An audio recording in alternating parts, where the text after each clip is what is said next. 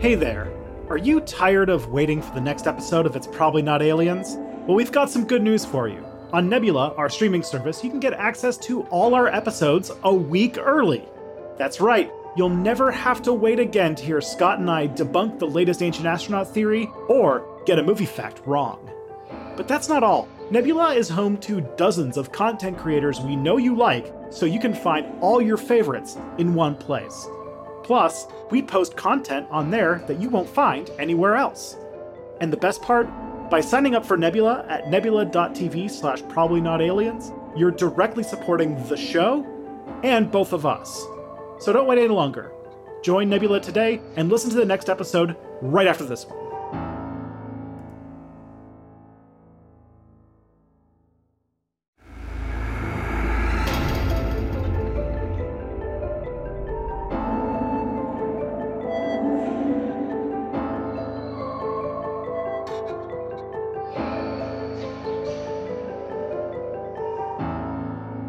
Big thing about this episode is this is a Day of the Dead or Dia de los Muertos episode, which I feel like not every podcast is a Dia de los Muertos episode. That's true. And I've seen Coco from Pixar. I haven't seen it. Was I supposed to watch that before? Yeah, we all got. Did you? You got? You didn't get the email. No, I thought it was enough to be familiar with the grim specter of death from my lifestyle of dangerous stunts. Hmm. I think that could do it. I think that could do it. I have a quick question about skeletons. If I do they if you were to play on their ribs, do they make a xylophone sound in real life? Anyone can jump in on that. I'm not a physicist, but I think so. I feel like it would make some sound. I don't know if it would be as. Uh, I imagine you could do it though. I think if you did it to the Grim Reaper, he'd be like, "Hey, stop that! Cut it out." He is like that. It's true. He's a skinny guy, so you know ribs are. He's a skeleton. Yeah, Bone Boy or Bone Lady, as we will learn. oh, Yeah, that's good. Even death has gone woke.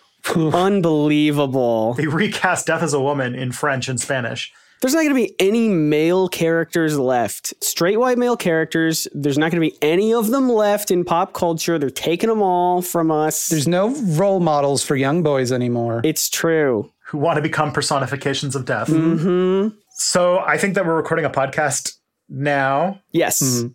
So this is.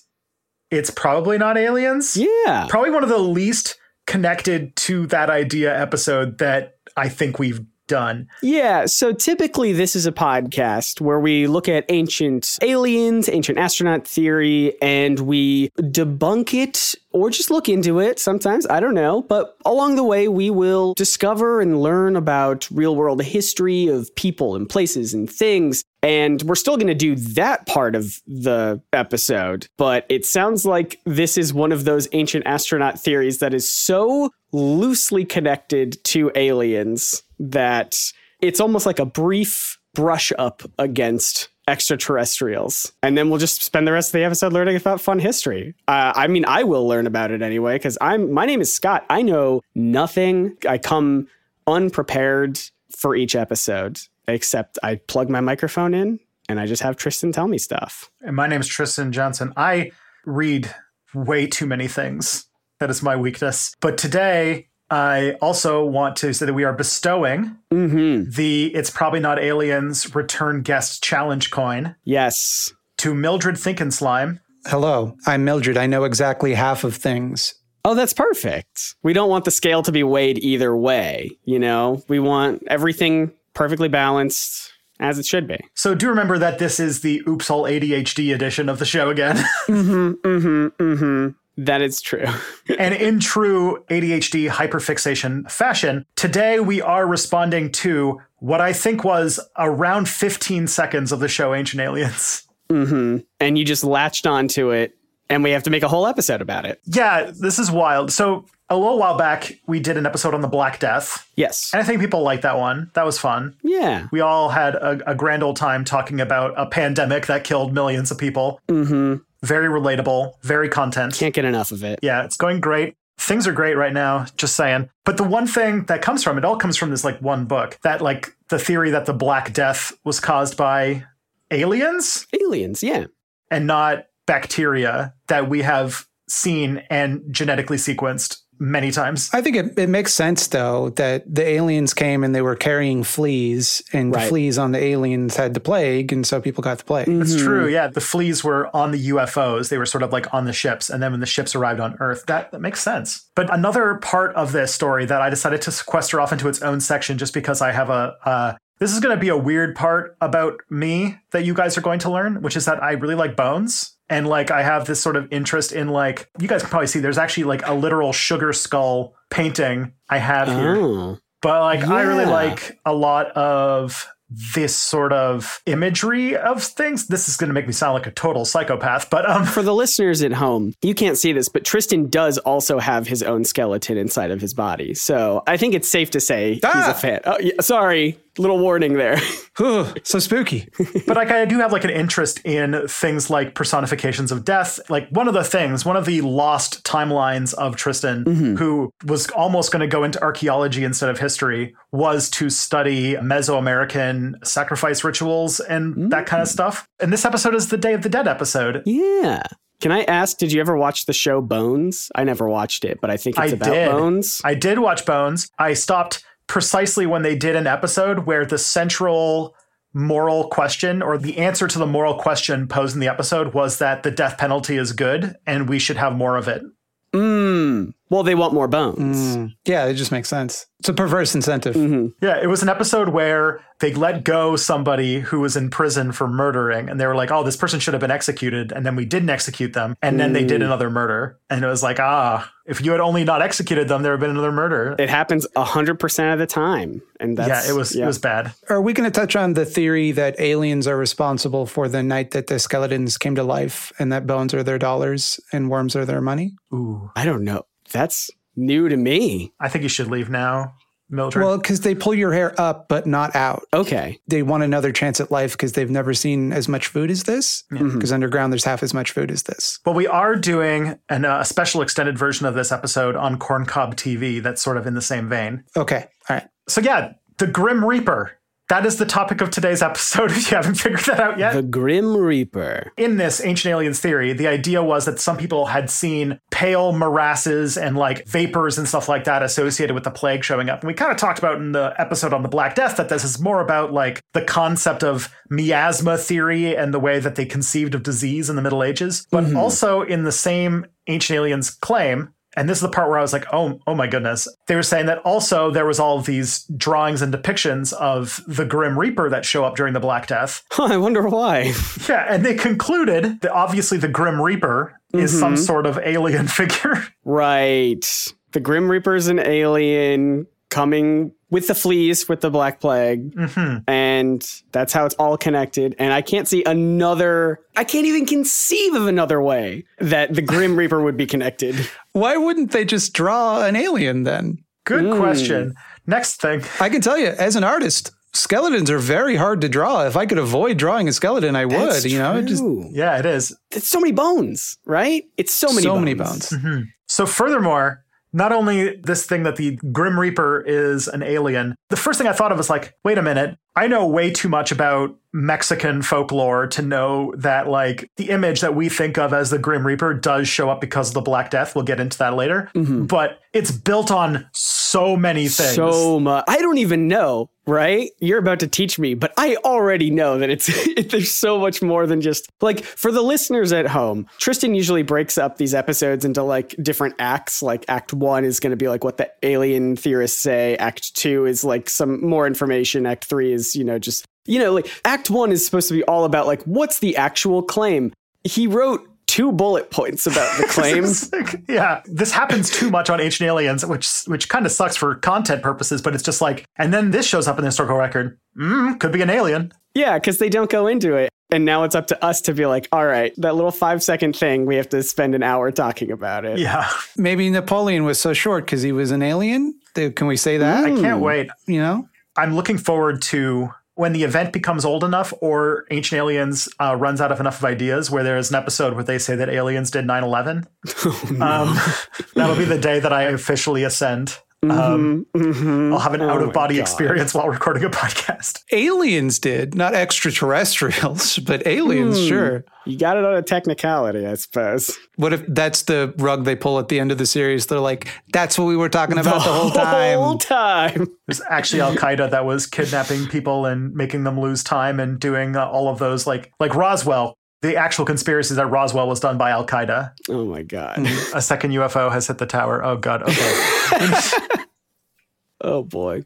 so yeah, the Grim Reaper. Um, the, Grim image. I'm sure everybody can can point out the idea of an animate skeleton in a black robe walking Yes. around with a scythe to reap the souls of people who die and take them to the afterlife. That is pretty iconic. What I have found is that it has gotten to every corner of the world, and in a lot of places, they've taken their own personification of death and just replaced it with the Grim Reaper. It's oh, that wow. powerful of an image. Yeah. If you even Google death, just the word hmm. death, the image search shows up. It's all pictures of the Grim Reaper. It's so intertwined with our like concept of things that it's just like it's there.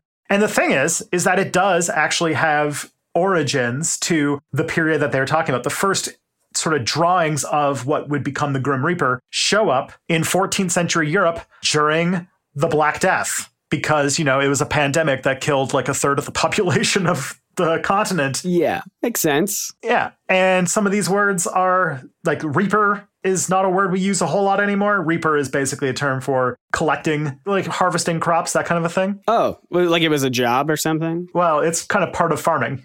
Sure. We definitely use the word reap, like you reap what you sow, Mm-hmm. or like, you know, but reaper is almost ex- like I hear that word, I think Grim Reaper. Yes. 100%. So, the Black Death did have its original onset uh, from the years 1347 to 1351, but there were subsequent other outbreaks that happened after that. It would come back over and over again. It also hit the Middle East pretty hard. That doesn't get talked about nearly as much, like how it destroyed Alexandria, the big port city in Egypt, to a place where it basically never recovered. But in Europe, you can imagine death was on people's minds uh, during this period. Mm-hmm. And I'll also mention that there's a lot of stuff that is specifically in European cultural identity and like the sort of cultural background of European culture that leads to the images that would be created with the Grim Reaper. And I am glad that we have, at least I, uh, we have one person, uh, Mildred, you've got some Catholicism experience, so you might remember some things in this because uh, we're going to be talking about Catholicism and how Catholicism actually really likes bones and really likes like the kind of imagery that would become the Grim Reaper. Yeah. It's like, hey, we got this guy's finger. Come here and pray because the finger's here. And uh, I don't know, you'll go to heaven or whatever. Yeah, Oh, wow. a lot of people who are listening to the show are probably in the Americas, and I feel like Catholicism has a different vibe in the English speaking part of the world. Mm-hmm. But the idea that Catholicism has a strong emphasis on like body parts and skeletons and all those kinds of things is huge to the point where I think that in the Czech Republic or something like that, there's like a church literally made of bones, like where the inside is just completely filled with bones. It's all bones. Yeah. Bones all the way down. Oops, all bones. Not just bones, but like all the accoutrements of death, right? Like you think of like the Shroud of Turin or like even the fact that the symbol of Christianity is how Jesus died, you know? Mm. Yeah, that's true. and specifically in Catholicism, the symbol is usually depicting like a pretty photorealistic image of him dying. Yeah. But like you see this in a lot of different things. I kind of said the Americas because that's a bit of a misnomer. The English part of the Americas, because I remember when I went to the Cathedral of Mexico in Mexico City, one of the things that's in the cathedral are what are called incorruptibles, which is part of sort of a Catholic symbol of a miracle, which is that if somebody was like so pure that they died without sin, that basically their bodies wouldn't decompose. They basically became mummified in some fashion or another. But then a lot of mm. Catholic churches will then be like, oh, then that's kind of like a holy relic almost. So they keep them on display. And so you just go into the Cathedral of Mexico and you'll just see like in a glass case, there's just, oh, that's a dead person just kind of lying there. Interesting. Okay.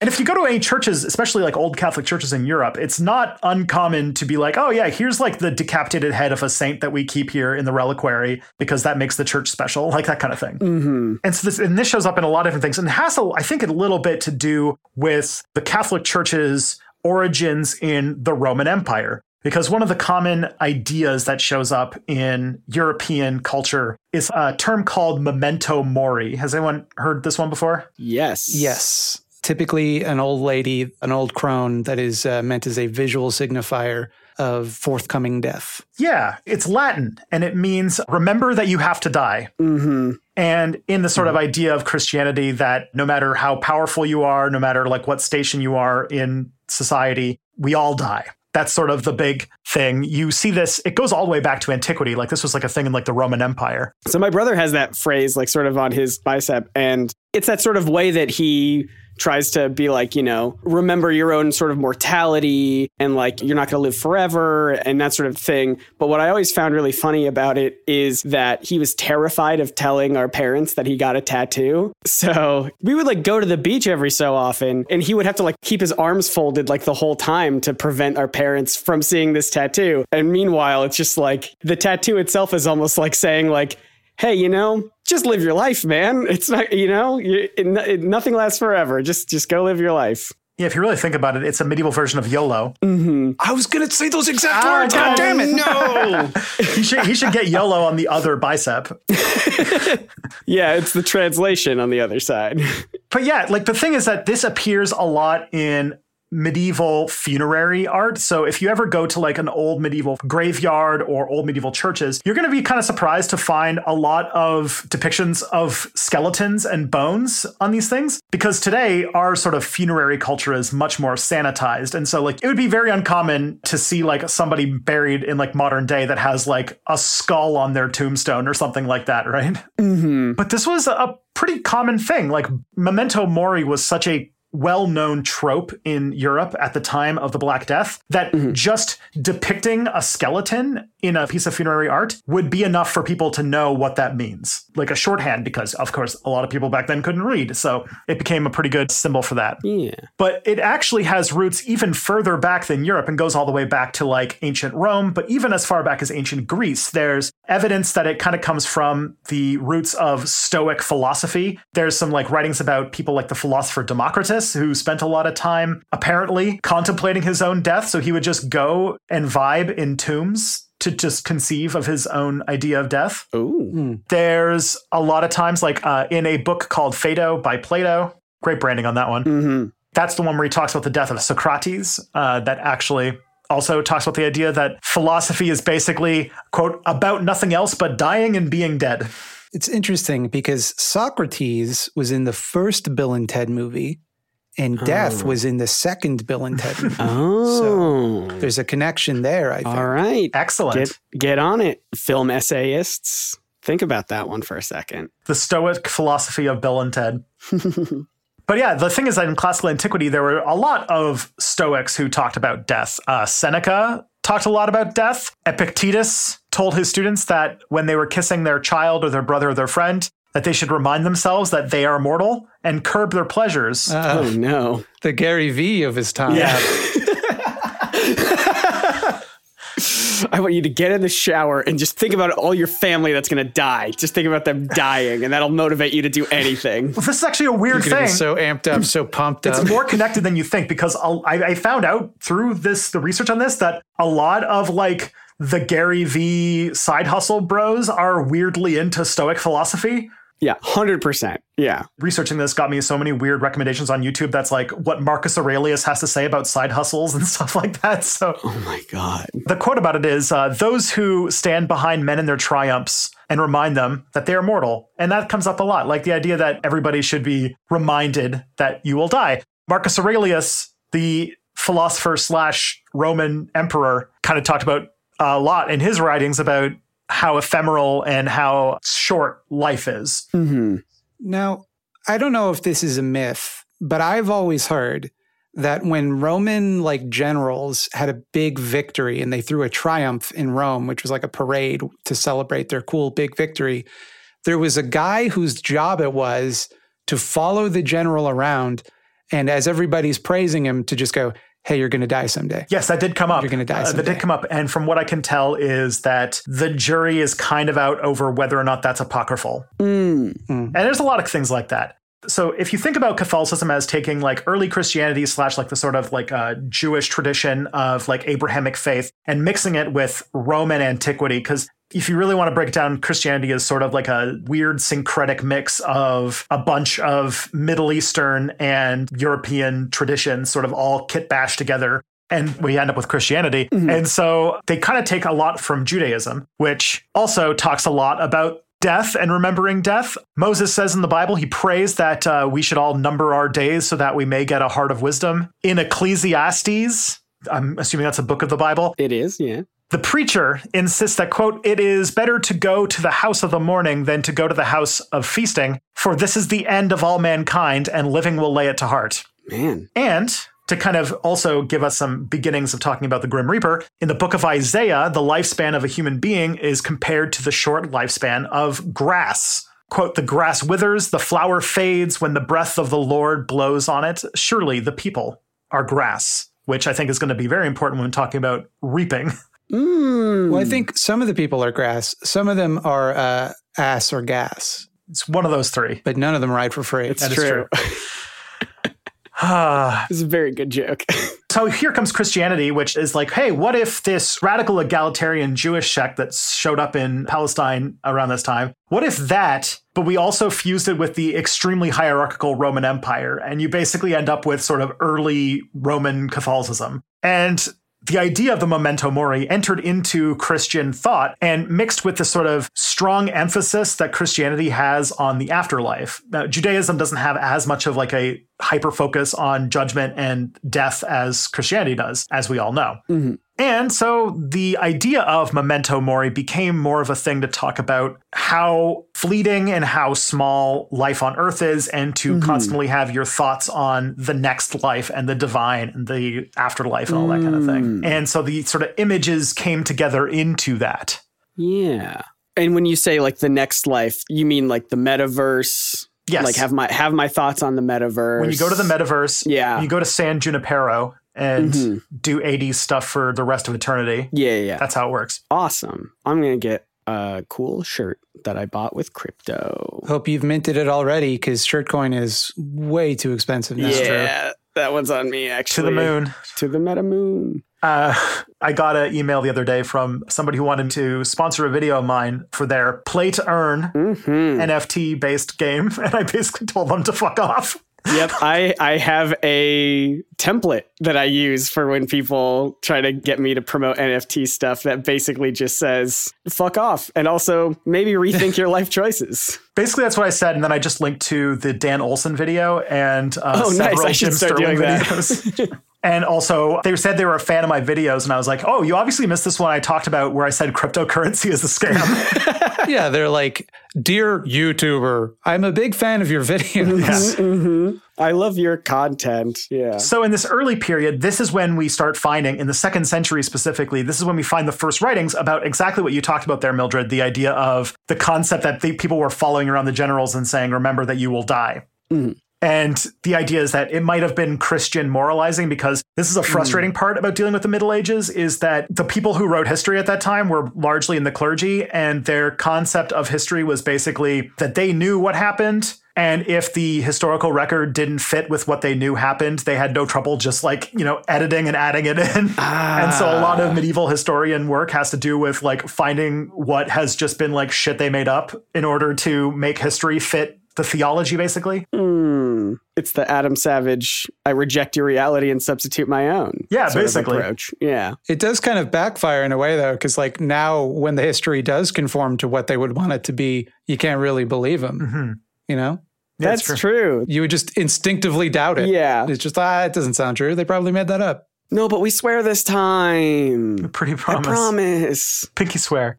And also at the time, the pagan antiquity religion, the Roman, uh, had a different type of, of thing that was not so much memento mori as something called nunc est bibendum, which means now is the time to drink. So Oh. memento mori and the sort of fleetingness of the moral life and all that kind of stuff is sort of a direct rebuke to the sort of Roman identity of how to live your life. Oh. Mm. It's like a it's five o'clock somewhere type of Jimmy Buffett. Yeah. Margaritaville. Yeah, yeah. the Roman Empire famous for that. I like an adult beverage. I crack open a LaCroix every once in a while. Ooh. Yeah. Spicy, spicy water. Mhm. So Memento Mori then comes in during this prevalent period to emphasize that all of these earthly pleasures and are basically empty and to focus on the hereafter, the eternal. It seems like a bad strategy to me because, like, if the point of it is that life is fleeting, then, like, oh, I have all of eternity to do cool afterlife shit. I shouldn't think about that right now. I can only do life shit for a little while. That is true.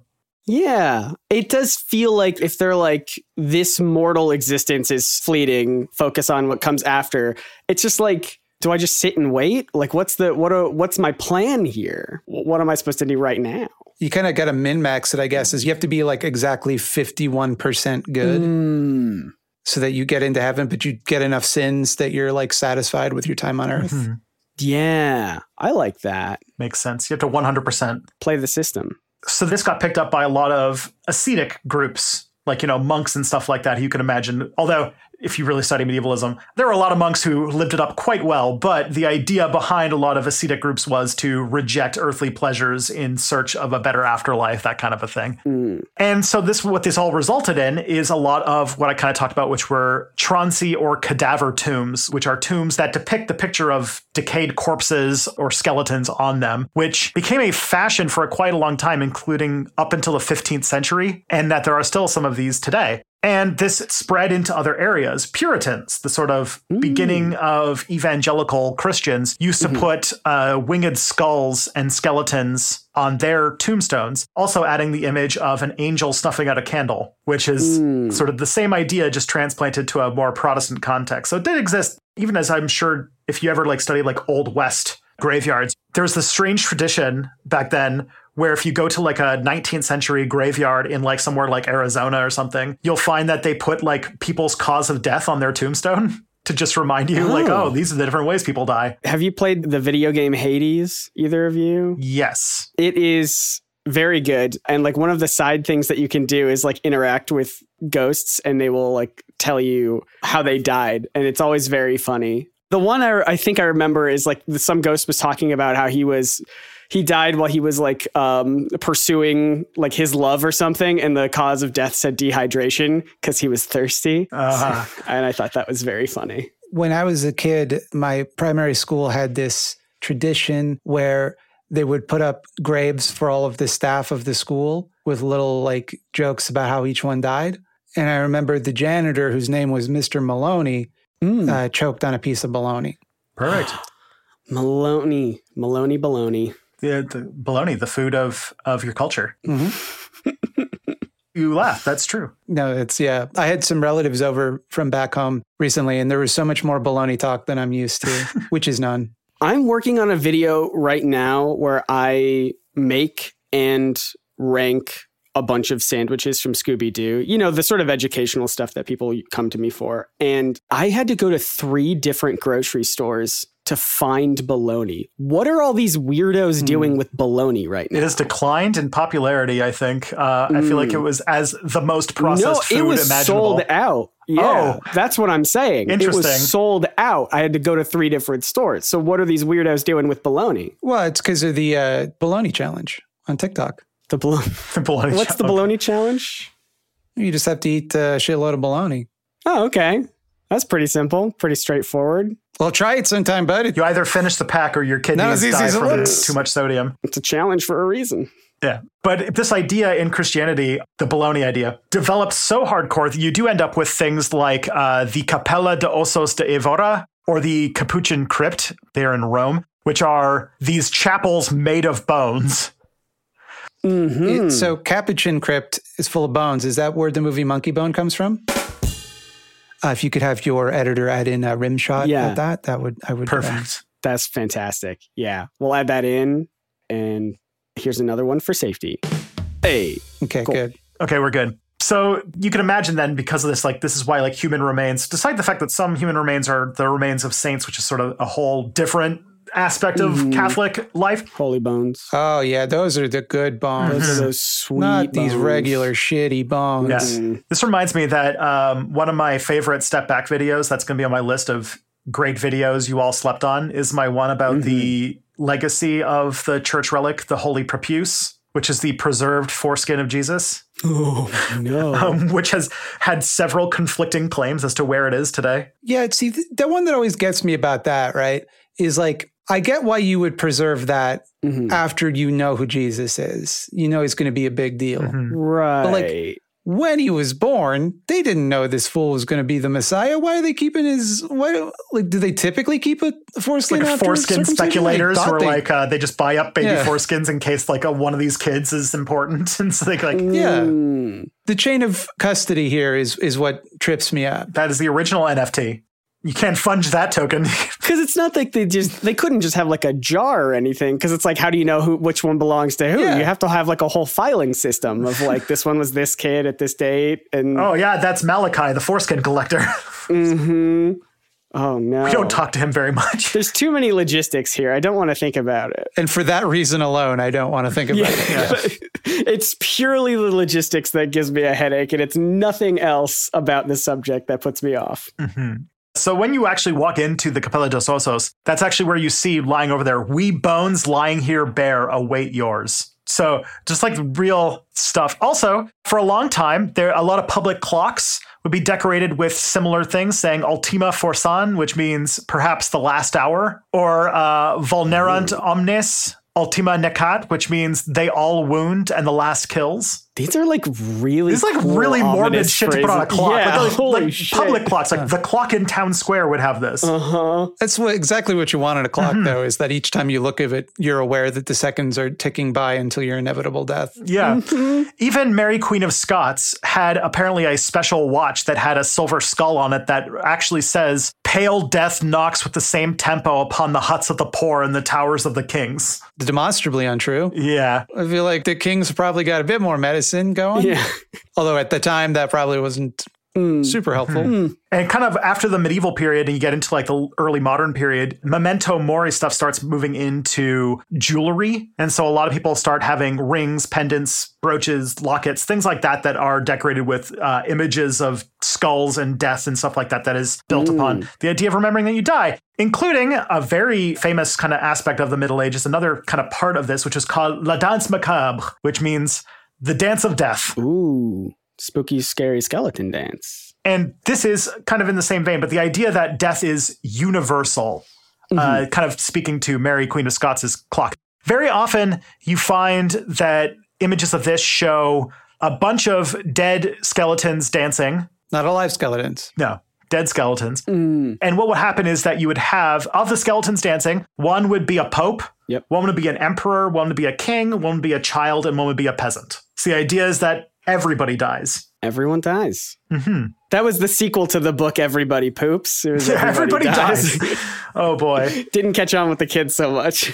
If you poop, you will die. Skeletons dancing usually are depicted with a trumpet, which always confuses me. Toot. That is an instrument that a skeleton cannot play. Doot. For They do many, lips. many reasons. Yeah. Yeah. No lungs, no lips. Very difficult to play. You could not have picked a worse instrument. Yeah. A drum. They can do that. They can do that. easily. Yeah. I've seen them play the flute uh, in Army of Darkness. True. okay. The flute was also made of bone. So maybe that is why. Mm. Special bone flute. Hmm. So that's basically like the sort of Christian idea of the Grim Reaper. This ends up with a lot of like stories that show up a lot in the myths. Like uh, there's a Grimm fairy tale about the Grim Reaper becoming the godparent to someone who becomes a doctor. Any relation there? To The Brothers Grimm and the Grim Reaper. I was gonna if ask you were to read, question. there a death shows up a lot in Grimm Brother fairy tales, so I wouldn't be surprised. nepotism. hmm Unbelievable. Speaking of nepotism, this physician that the Grim Reaper raises gets a vial of water that basically will cure anybody of any disease if he gives it to them. But if he shows up to a patient and death is at the foot of the bed, then he can sprinkle water and cure the patient. But if it's at the head of the bed, he can't do it. But then, in a very, you know, fairy tale fashion, he then gives the water when death's at the head of the bed to a child, which then results in death getting very mad then getting taken to a room that shows a candle for everybody on Earth, showing candles burning with how much time they have left, and then seeing that his own candle is almost entirely burned away, and then the Grim Reaper snuffs it out and he dies. You know, for children, children's For stories. children. Yeah, but if it's almost burned out anyway, then he was going to die pretty soon anyway. So it doesn't seem like a big And he, deal. and he got to see the cool candle room. yeah, Yeah, it was his final wish. By the way, the minute death was mad at me, you know I'm chugging that water. Mm-hmm. can't kill me. I got the curing water. mm-hmm. Try it, bitch. Yeah. Shouldn't have given me the real life health potion.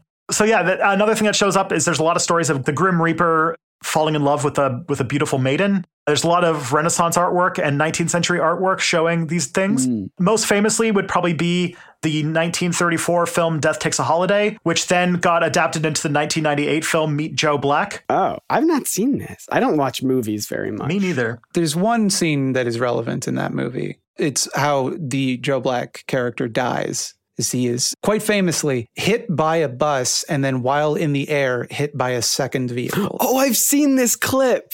Yes. Yeah. It's very good. Is it meant to be funny? no. Oh, It's meant to be like shocking and like, oh my God. Life is so fragile. At any moment when you're standing in the middle of the street, you could be simultaneously hit by two cars. Damn. It is funny though. It is quite funny. yes. Unintentionally funny things are typically the most funny things that come out of cinema sometimes. Also, I think there's a scene where Brad Pitt speaks in Creole and it is No. it's really hard to watch. No. Another famous example from film that sort of speaks to our Bill and Ted story is a 1957 film from Sweden called The Seventh Seal, which is the first time you see the story of death betting somebody's future on a game, uh, typically of chess. And Mm. that has become referenced in multiple things over the years, including Bill and Ted, where if I remember, they play uh, Twister with death. Oh. They play a bunch of games. They start with chess and defeat him effortlessly. And he's like, "No fair. I want to I want a rematch." And so then they play checkers and they beat him at that, and then Battleship, and then Twister, and then the, you know eventually he's just like, "All right." Perfect. Man, I gotta watch movies. Then he becomes part of their band, and it's a major plot point in part three. I have to see that Uh, part three. It's fun. Yeah. That's awesome. But then also there's some other roots to the Grim Reaper imagery that show up a lot older that also imply not aliens. Like, for example, a lot of the imagery of the Grim Reaper comes from the death god Thanatos Yeah. of Hades, the video game Mm. fame. of Hades the video game. He's he's the he's the hunky sexy boy that you get to romance, and he's great, and I love him. Hmm. Thanatos uh, is the root of the term thanatology, which is the academic field of studying death and dying. And yes, also the origin of Thanos for Scott. I know. See, I was wondering if you were truly going to hedge your bets here, Tristan, because it's a 50 50 shot whether I would bring up Thanos or David Xanatos from Gargoyles. Oh, boy. Ooh. We both have like a lot of signs that we watched the exact same cartoons in the 1990s. There has to be an ancient aliens theory about gargoyles, right? I hope There so. There has to be. I be. hope to be Oh, someday. man. Yeah. Yeah, we that's, gotta that's a good do one. that. Yeah. Gargoyle fact. It's time for gargoyle facts. Are you all ready for gargoyle Oh, facts? no. Did you know this is gargoyle facts? Awesome. Uh, the famous segment from It's Probably Not Aliens. Podcast in a podcast. Yeah. Yep. Did you know that the word gargoyle is an onomatopoeia because originally gargoyles were uh, designed into buildings as water spouts? They would like shoot the water out of their mouth and they would make the noise like gargle, gargle, gargle, gargle. So That's Oh my goodness, I did not know that. Amazing. And that's been That's your my gargoyle favorite fact. gargoyle fact. That's so good. That's so good. this has been gargoyle facts. Excellent. That's my favorite segment of this show. Thanatos, famously the son of Nyx, the goddess of the night, and the mm-hmm. brother of Hypnos, the god of sleep. I recognize all of these from Hades the video game. The most famous myth about Thanatos is that once he was captured and imprisoned by Sisyphus, who was the king of Corinth, then was chained and bound in the castle of Sisyphus, resulting in nobody being able to die on Earth, which led to Ares, the god of war, getting pretty mad because he wasn't able to win any battles because nobody was dying. So then he goes and frees Thanatos from Sisyphus and then sends Sisyphus to Tartarus, which is the Greek version of hell. hmm. And then he's pushing a boulder up a hill forever. Hmm. This image shows up in a lot of Grim Reaper stories that have to do with death taking vacation and dying no longer happening and the chaos that that would cause. There's a Russian fairy tale, which of course a Russian fairy tale would be about this, called uh, Death and the Soldier. But there's a lot of stories like this that show up fairly often. I'm almost through cultural osmosis. I'm sure you can think of uh, th- those kinds of things. The other, in the Bible, there's also another image that comes through the Grim Reaper, which is the angel of death, which goes by the name of uh, Azrael, who in the Bible several times shows up, most famously to kill all of the firstborn in Egypt. Batman. Sorry, it's really important that I say this joke. It's fucked up that they let that baby killing guy become Batman. Okay, proceed, Tristan. Thank you. Thank you.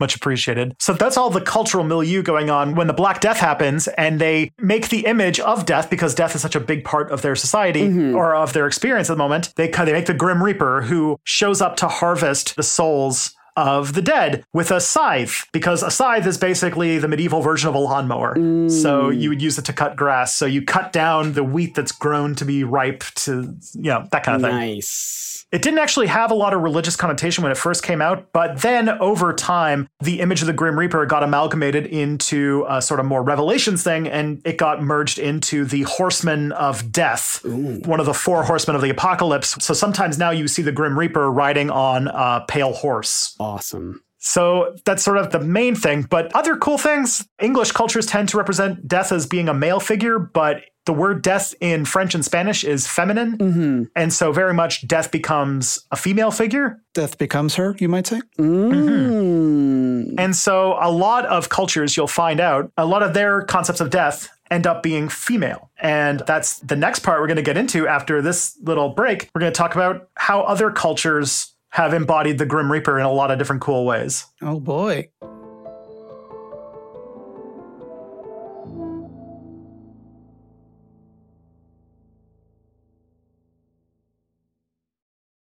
All right. We've been talking about death. We've been talking about the Grim Reaper. We have yet to mention the grim adventures of Billy and Mandy, but I'm sure it'll come up at some point. Mm-hmm. As well as the television program Reaper, canceled before its I was also thinking about Reaper. I it had like one season. I thought it was great. Had a great premise. Two seasons ended on a cliffhanger. Two seasons. Oh, Very okay. upset about it. well, see, that's on me. I'm a fake Reaper fan. Dead Like Me, that was a Grim Reaper show too, right? Yeah, it sure was. Bring it back. Powerful cultural icon. Outside of TV shows canceled before their time, the Grim Reaper does show up in various different cultures representing death in a whole lot of very interesting ways. Hmm. Also, much to the chagrin of people who want to say that the Grim Reaper is an alien, personifications of death show up in cultures around the world and in a lot of different contexts. And so we're going to take a little tour of death in various cultures, uh, including a lot where the Grim Reaper in Catholicism uh, had happy little babies, especially in places like Latin America. All right. The first stop that we are going to go on Yeah. is a person by the name of San La Muerte or Saint Death, which is in Paraguay and northeastern Argentina and southern Brazil, Okay. but is a sort of representation of a saint.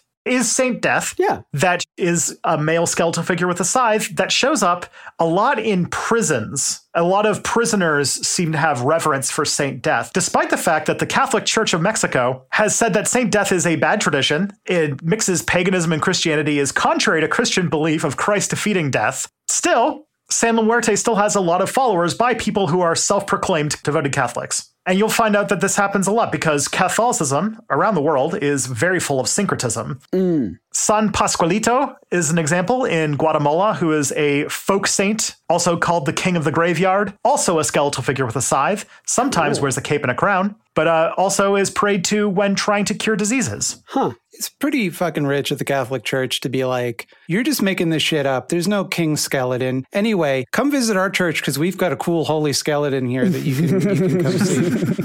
For real. We've got the good skeletons. In Brazil, there's actually this religion called Umbanda. I was going to make a video on these people a long time ago. It's sort of this mix of religions that is Catholicism mixed with traditional African religious practices that were brought over by slaves the Portuguese brought to Brazil. Sort of like voodoo in like the Caribbean. Hmm. You have Umbanda in Brazil, and they have a creature called Norisha Omolu, who is the personification of sickness and death, but also a personification of healing. Also associated with another creature named Iksu, who is the Lord of the Crossroads, who rules cemeteries, and you can go and see him if you go to a cemetery at midnight. Oh. Maybe we go do that. little field trip? Yeah, field trip. Well, how do you know which cemetery he's in? Yeah. It's true. You got to, you got to just go to all of them, or just wait at one while he does his tour.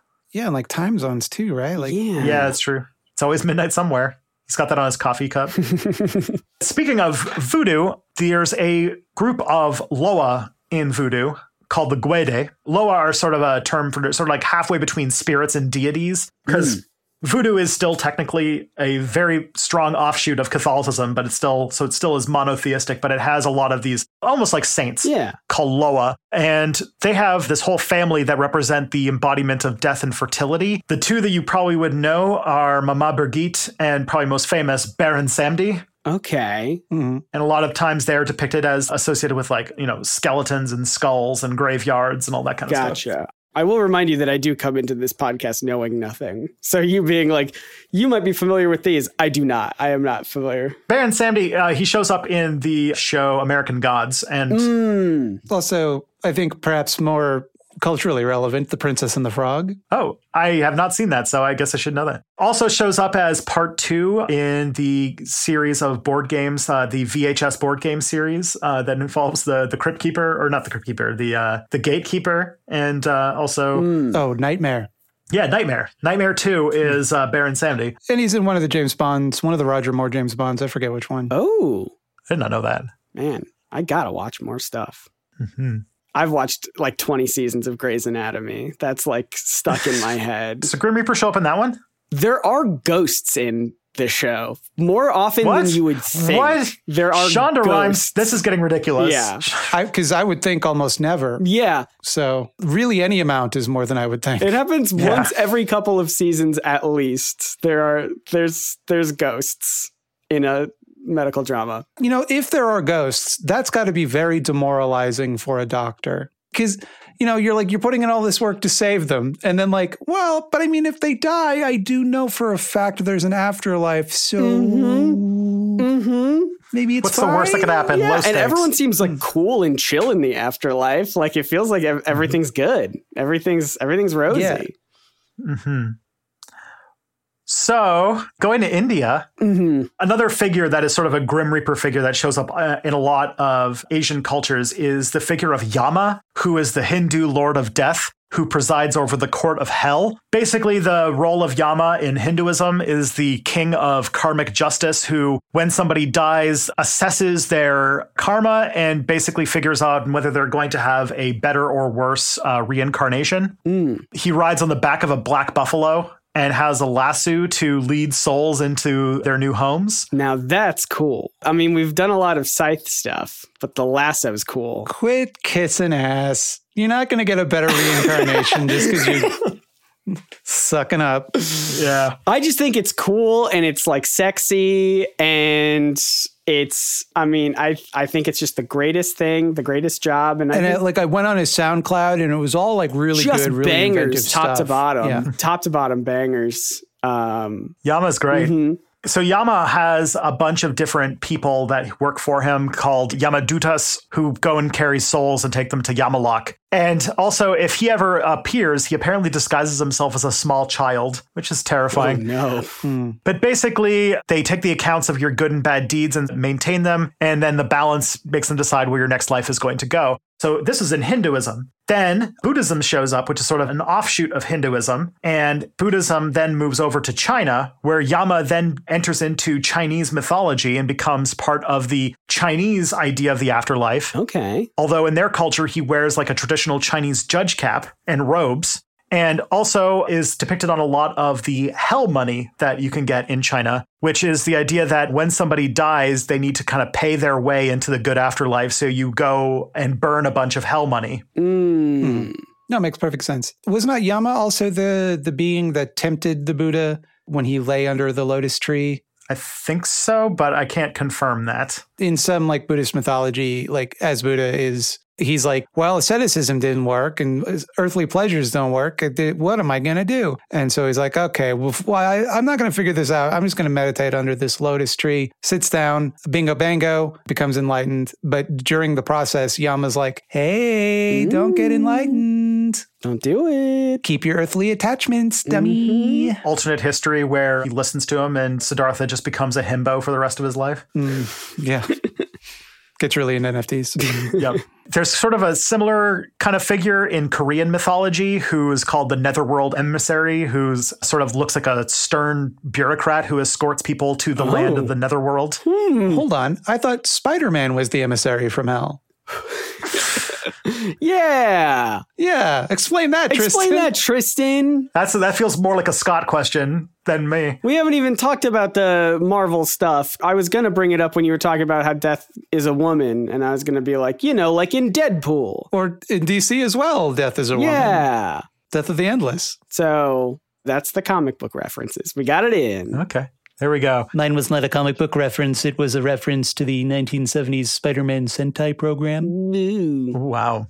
Well. You might be too much of a nerd to have on this show anymore. I just, I Yeah, mean, feel like, like you know more than I do. I think it's like bring a, you've eclipsed this show's limit for. We can't be this nerdy about history and this nerdy about pop culture at the same time. It's making us look bad, right? It's making Yeah. Tristan and I look bad that you are that you you know. I'm I'm elevating the discourse. Mm-hmm. yeah. In the 1970 Spider-Man Sentai show, Spider-Man was given his powers by an alien who was vaguely spider themed and then died. Yep. And before he would fight criminals, he would go, "I am the emissary of hell, Spider-Man." That's And then he'd do karate, occasionally shoot ropes at them, and then summon his giant mech, uh, Leopardon, yeah. spider leopard mech. They really just kind of ran with the the vibes uh, instead of reading comics for that one. It sounds pretty great. Yeah. On China for a second, actually, on the Chinese one, um, I wanted to point out also that there's this other depiction in the afterlife that I think is really cool, where it's this Chinese woman who, when you are going to be reincarnated, she makes you drink a potion that makes you forget your previous life to explain why, when you reincarnate, you don't remember your previous lives. Okay. And that there are some stories of people who tricked her into not having to drink the potion and they reincarnate with all of their memories and they're like babies who can talk and stuff like that. Whoa. But I also remember all of this because it shows up frequently in a really cool book by the name of The Years of Rice and Salt, which kind of plays into this whole discussion because The Years of Rice and Salt is a Kim Stanley Robinson novel of alternate history where the Black Death wipes out 99.9% of all human life in Europe. And so basically it's history without Europeans. Oh. But to tell the story of like hundreds of years, it's about two souls that keep running into each other in various reincarnations. Oh. And there's a part where they actually talk about this woman with her potions. is it cute? Is it like a romance? These two souls.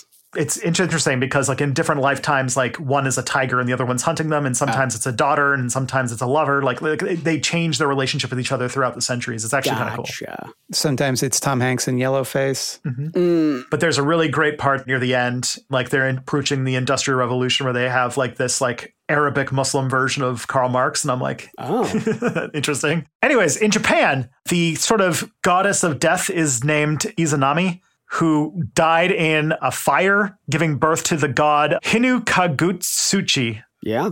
Hinugakutsuchi. Let's go with that Yeah. one. Sure. And she went into a realm of perpetual night called the uh, Yomi no Kuni. Her husband, Izanagi, went there, but then found out when he went to go see her that she was no longer as beautiful as she was before Oh. which led to an argument. And apparently, the result of that argument is that she promised that she would go and take a thousand lives every day and become the goddess of death. Oh my god. Doesn't feel like enough. Yeah. you need to wear more makeup. Fine, fine. I'll go kill a thousand people every day. Every sure. single day. Another one that you might know. This is going to be the kind of anime reference. Another one that shows up a lot as death gods in Japanese mythology are creatures called shinigami. Okay. hmm and they're kind of closer to what we think of as a grim reaper but i found out later that shinigami is actually a more modern thing and they don't show up at all really in traditional japanese mythology which is interesting Uh, and they love to eat apples, is the thing from Death Note. Oh, love eating apples. That's one of them. Apples is like drugs to them. Wow. yeah shinigami are probably if you know them from anything it's probably death note Mm. Or the plugin on Twitter that lets you know whether or not someone is transphobic. ooh Oh, I need i gotta that. check that one It's called Shinigami Eyes after in Death Note. In Death Note, when they get a Shinigami's eyes, they can look at somebody and they know their name and when they're going to die. Oh. Do they like apples because like if they represent death, right? And hmm that would be like sort of the opposite of like healing and and life and medicine and an apple a day keeps the doctor away. So doctors hate apples. Five tricks to stay healthy. Doctors hate them. Doctors Number hate three will shock you. eat apples. Doctors hate that. Uh, my understanding, and I could, and like uh, anime fans, please direct all corrections to at it's probably not aliens, not to yes me. that one because that's yeah, not that's the right not our. Twitter handle. So Yeah. do it to that one. yeah, just bombard that poor soul. Um, they like apples because they say that it has the same effect as like a very powerful narcotic, and I think it's just like the life Mm. within it, you know, is is intoxicating to them. Okay. clever Yeah. It's got the potential. yeah I got a few more deaths. In Latvia, there's a impersonation of death called Vejumate, or Lithuanians call it Giltine. Okay. which I guess comes from their word uh, stinging, who's like this old kind of crone. Crones show up a lot in Eastern European mythology, who has like a big blue nose and has a tongue that's long and poisonous. Ooh. And then at one point, she was young and pretty, but then was trapped in a coffin for seven years and Hmm. is the sister of the goddess of life. So they're sort of depicted as like the beginning of life and death is the sort of duality. But then when the Grim Reaper image came to Latvia and Lithuania, they abandoned this lady and they just have the Grim Reaper. Yeah, they were like, this one rips so much better. Like, this one's so much cooler. Even back then, they were like, that's metal as hell. Okay. Mhm. Bretons also have a figure called the Ankou or Angau in Welsh, who is supposed to be the portent of death. It's usually the spirit of the last person in the community who died, whose job is to come back and pick them back and has a big wide hat and long white hair. Oh, I thought it was a big dog. That's a different one. it's a different one.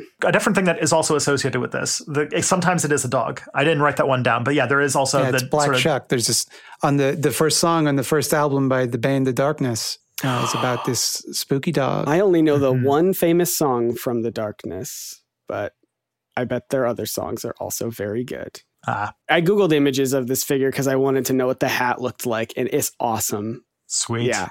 The Ankou also drives like a sort of creaky wagon that's piled high with corpses. And so the idea is that if you hear that, that's like the sign that death is coming. There's also a similar figure that shows up in Irish mythology called the Dullahan, who's like a headless Mm. person who carries his head under his arm, Oh, cool. who rides on the back of a black horse or has a carriage pulled by black horses. They stop at the house of someone who's about to die and call out their name. Mm. And when they do, that person dies. Yeah, I guess we're getting into some Irish stuff, which is also going to be fun. All the other one yeah. that I'm sure you guys all are very aware of is the Gaelic idea of something called a banshee, yes. a sort of female spirit who heralds the death of somebody by shrieking. Mm. Yes. Usually described as a woman who's wearing green and red clothing, has disheveled long hair. Sometimes she's like they, they either go with old and ugly or young and beautiful. Those are the only two they go with. the two kinds of women. The Mhm. Oh my goodness. Yep. You're either a one or you're a California 10. Let's go. Yeah. Sometimes, too, the banshee is depicted as a ghost of a woman who has died in childbirth or who was murdered. hmm And to this date, even in some traditional parts of Ireland and parts of Scotland, you will still have, as part of a mourning tradition, something called the keening woman, who is sort of supposed to fill the role of the banshee, who is somebody who basically at a funeral screams for the dead. Mm. The idea being that like the banshee's going to roll up and be like, "Oh, they got one. I'm good." Real. Is that how they keep the banshee away? Is that the Mhm. idea? Yeah. That feels right to me. I- I, I don't know the actual idea, but it's a sort of representation, I guess. And as you mentioned, in Scottish folklore, there's this black or dark green dog called the Cù-sìth who takes dying souls to the afterlife. Yeah, Ooh. Black Shuck. That dog don't give a fuck. Yeah. And because I've been playing a lot of The Witcher, also have to reference in Welsh folklore, there are these people called the Gwyn ap Nudd, who are the personification of death. And what they do is they lead a group of spirits called the Wild Hunt and collect wayward souls to take them to the afterworld. So if you ever wondered where the Wild Hunt comes from, Oh. That's it, the Welsh. There's also in Scandinavia something called the Plague Hag, who's like this woman with a black hood who shows up in town with either a rake or a broom. okay. When she comes through town, plague comes with her. If you use a rake, some people are going to live. Use a broom, everyone's going to die. Huh. Which replaced the previous one, which was Hel, the sort of personification of death in Norse mythology, who rules over a part of the Norse afterlife. So i you were saying if she uses a rake, then at least some people are going to live. If she uses a broom, everyone's going to die? Yeah. How would they know that? That's a good point. If she used a broom and everyone died, who would pass on the information about the broom? I don't know. Dead men Well, can tell tales. they don't tales die immediately, though. They don't Yeah, die okay. Oh, everyone will It's like eventually die. Yeah, it's like you're you're coming through the town Mhm. and you find all these journal entries, you know, for your codex, Right, right. and they're like, "Oh, weird! Right before we got sick, this old lady with a broom showed up." You know, so weird. And now we're and you're like, all "Oh, yeah, I saw that lady, but she had a rake, and some people survived. What's going on here?" That's interesting. I'm putting the clues And you put the mystery together. through- Mhm. yeah, hmm Perfect. No notes. Well, a lot of notes actually. That's what that was the whole point. It was Yeah, okay. we had to collect them all. Eastern Europe has got a bunch. There's a version in Poland who looks like the Grim Reaper but wears white. But also in a lot of Slavic countries, there's a person named Smert who represents death, or Kosach, which means billhook. And also there's a representation in Slavic mythology of a woman by the name of Marana, who is the goddess of winter and death and rebirth. And in a lot of these traditional places, they would make a figurine of her, which then at the end of winter, at the beginning of spring, they would make a figure of her and then take it away from the village to set on fire and throw into a river to celebrate the end of winter. Dramatic. Yeah. In Islam, the archangel Azrael is the angel of death who shows up. This uh, guy again. yeah. pretty fucked up. They let that guy beat Batman. Oh, Mhm. use that take.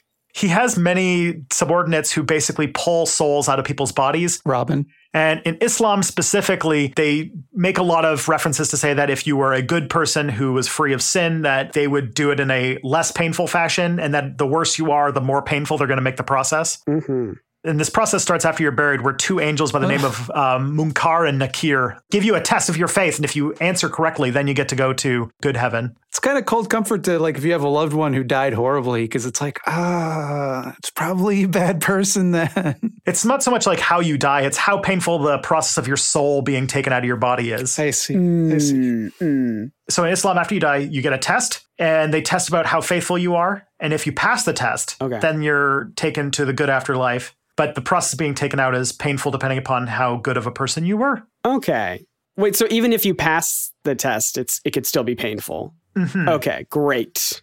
Good reward. Yeah. And that all brings us to the one that I think is the theme of the day, which is the Aztecs. The Aztec queen of the dead is called Mictecacihuatl, who is uh, named basically the queen of Mictlan, which is the sort of Aztec underworld, who rules over the afterlife with her husband, Mictlantecuhtli, who um, basically just rules over this land that's full of the bones of the dead. She's represented as a skeleton Sure. With her jaw agape and basically her stomach full of stars because her whole thing is that at the end of the night she eats all the stars to bring daylight. That's cool. hmm Seems like she would have missed a star then, huh? If, it, Mhm. if we brought daylight. The sun, Yeah. yeah. Hmm. So apparently there was a lot of festivals in Aztec society to her, which then, when the Catholics showed up, became syncretized with their All Hallows Eve and became essentially the Day of the Dead, which is what we celebrate on November 1st and 2nd. Yeah. It's one of the most quintessentially Mexican things that I think I've ever seen. Potentially the day you're listening to this episode. hmm So now you get a Mhm. little bit more history about it. Yeah. And it's interesting because in Mexico, they kind of treat the Day of the Dead as a day of fun and celebration instead of one of like dark and mourning. You often get together and pay respects and remember your family members who died, but then it's kind of got this sort of jokey tone to it. Mhm. Oftentimes they do stuff like draw each other as skeletons, like make comics about each other as Hmm. skeletons. They take Aztec marigold flowers to the graves, build these little altars called ofrendas to give like food and like uh, what's called calaveras, Mhm. which is sort of like bread that they give to the dead as like gifts. Yeah. Mm. Uh, also, you give your friends candy. A typical thing is like a little skull made of sugar, hence sugar skull. Oh, that's fun. Mhm. Oh, the, the name of the bread is called pan de muerto. But yeah, like it's uh, very often like they make mock epitaphs of people. They write a sort of form of poetry called calaveras literarias, hmm literarias. Like if you're one of those people on Twitter who are like, it's an abysmal, horrible thing that people put skeletons on their front lawn. Like it seems to happen at least once a year. Mexico would give them a heart attack because they have a joyful celebration of remembrance of their ancestors who left before them Right. by like giving each other skull candy and like Mhm. decorating and like skulls and bones uh, with like sort of the mix of like indigenous Aztec beliefs in central Mexico with the sort of Catholic idea that we kind of talked about earlier with memento mori and all this stuff comes together in this. As I mentioned, possibly the most Mexican thing I've ever seen in my life, which is everything that has to do with the Day of the Dead. hmm And it's amazing. It's one of the most beautiful, colorful holidays. And I really want to go to Mexico during the Day of the Dead for some of this because it's Absolutely. got to be amazing. I think you got to die first, though. That's true. That's true. Yeah, yeah. Tall pri- Gotta do to that. pay. If you want some bread, Mm, you mentioning the mock epitaphs made me think of Mr. Maloney, who died. Mr. Maloney? Who died of baloney. you choked on a bologna. Yeah. yeah. Yeah. It would be kind of mean to Mr. Maloney, though, if on the Day of the Dead they brought bologna to his uh, ofrenda. Yeah. Before we go, I also have one like small side note, which is also in this sort of Mexican vein, which is that there's also, and I'm going to be making a video about this. I don't know when, but I Oh, really want to make one about a person by the name of Our Lady of Holy Death, which you might know by her Spanish name of Santa Muerte, who is this deity or folk saint in Mexican religion that is this representation of death, which is actually growing in popularity in Mexico and the US, specifically because she's very, very popular with basically members of the cartels. She's like almost become like a sort of folk saint for organized crime. Mm. And so in like the Mexican prison system and also like among like uh you know religious members of the this the Mexican cartels she's a pretty big icon. But she also just is becoming like this new major figure within Mexican spirituality that's actually like weirdly kind of recent. Yeah. Uh, and she's typically depicted as a woman in Mexican sort of folklore as uh, La Calavera Catrina, which is this 19th century high class woman who is also a skeleton. awesome. It's like a skeleton dressed in like fancy 19th century dresses and stuff like that. I actually have a mug downstairs that depicts her because I bought a bunch of Mexican folk art um, at one point. Because you're into bones. We know that you're into bones. I'm into sugar skulls. I'm into Day of the Dead stuff quite a bit. But yeah, and she's also a symbol of the Day of the Dead. Yeah. The depiction comes from an old 19th century Mexican political cartoon. Yeah. And I think to bring it back to the two bullet points we had about ancient aliens and ancient astronaut theory, like it is frustrating to me that they could take this thing that so clearly has roots in so many different cultures and is way more interesting to learn about the actual history of, and then just be like, I don't know, this looks like an alien because it showed up during the Black Plague, you know, where aliens are. Yeah, nothing about it implies aliens. Like it's just such a bizarre reach. Yeah, it's you know? also like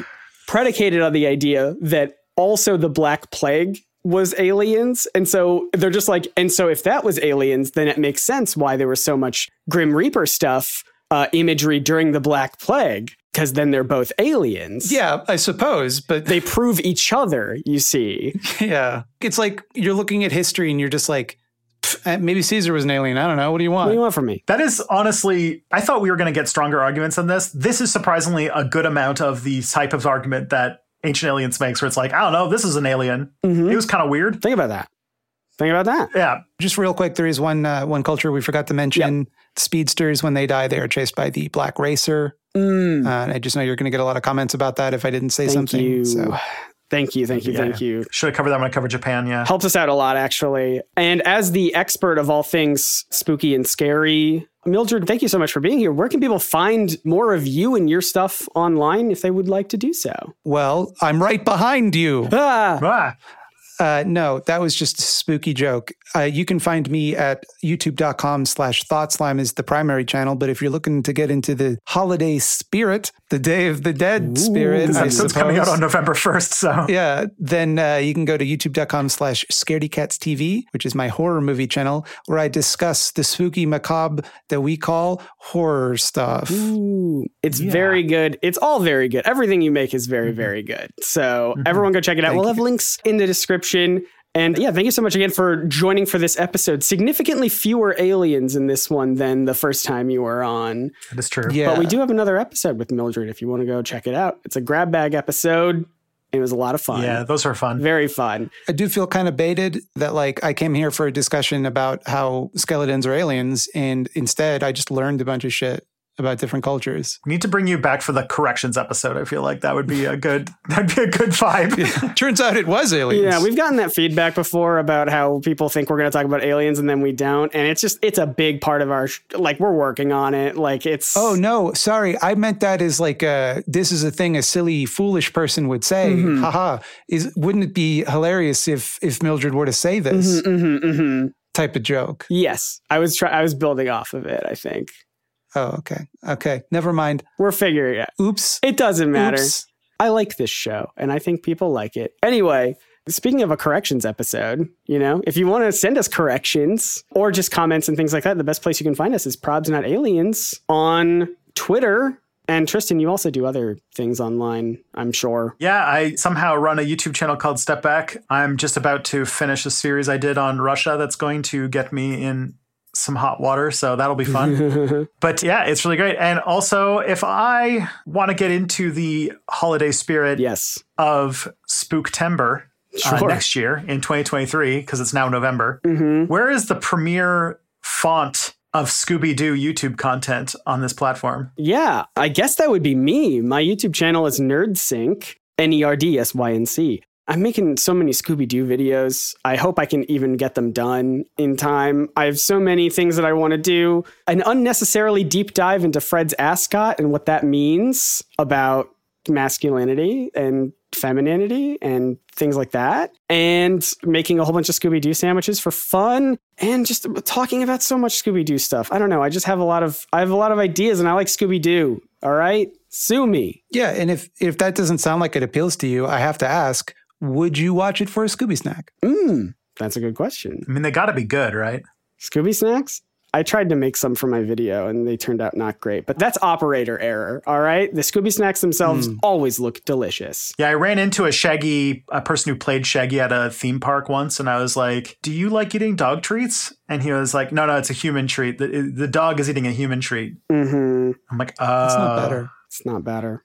It's bad for their kidneys or something." Yeah. Thank you to everyone who writes reviews of this show on Apple Podcasts. I want to give a special shout out to Aegis Shield 28, a fitting name for this episode. I've seen heaven. I guess that's not very fitting. Uh, you would have seen hell potentially. I don't know. Grim Reaper does both, right? Just death in general. Yeah. Oh Fourth, Magic Fan 1992, and Kai Gambler. Thank you so much to everyone who writes reviews, and we've got so much more that we're going to shout out the names of. So we really do mm-hmm. appreciate it. And the best way to spread the word, other than writing reviews, is to tell your friends, right, Tristan? Yep. As I say every week, podcasts, unlike YouTube, don't really have recommendation algorithms to have people find stuff. So word of mouth is really the only way that podcasts grow. So if you like this show and you think that other people would like it in your life, share it with them because it really, really helps. More than anything that you could do for the show, just showing one other person you think would like it an episode is probably the best thing that you can do. Yeah. And the best place to send people is a very simple website. Say it with me now probsnotaliens.com. That's the website. I was going to say that. Yeah, none of you guys said it with me, so I'm Yeah, well, I didn't know what it was, so it was kind of unfair to expect me to say. Right, along with okay. you. next It's hard to speak in unison uh, during Yeah. a Zoom call. I would just Google what it's Scott and Tristan's podcast, Mhm, and then mhm. Google will be like, uh, probably it's probably not aliens. Probs Not Aliens. Send people there. It's where you can find links to the show in every single place that we have it. And I think that's everything. So Yeah, that's this is a big one. once again, this thank is a you. chonky one. Once again, thank you so much, Mildred from Thought Slime and Scaredy Cats, for being on the show. Mildred, but she's been dead for 15 years. My name is Scott. My name's Tristan, and the truth is out there. Oh no. Probably.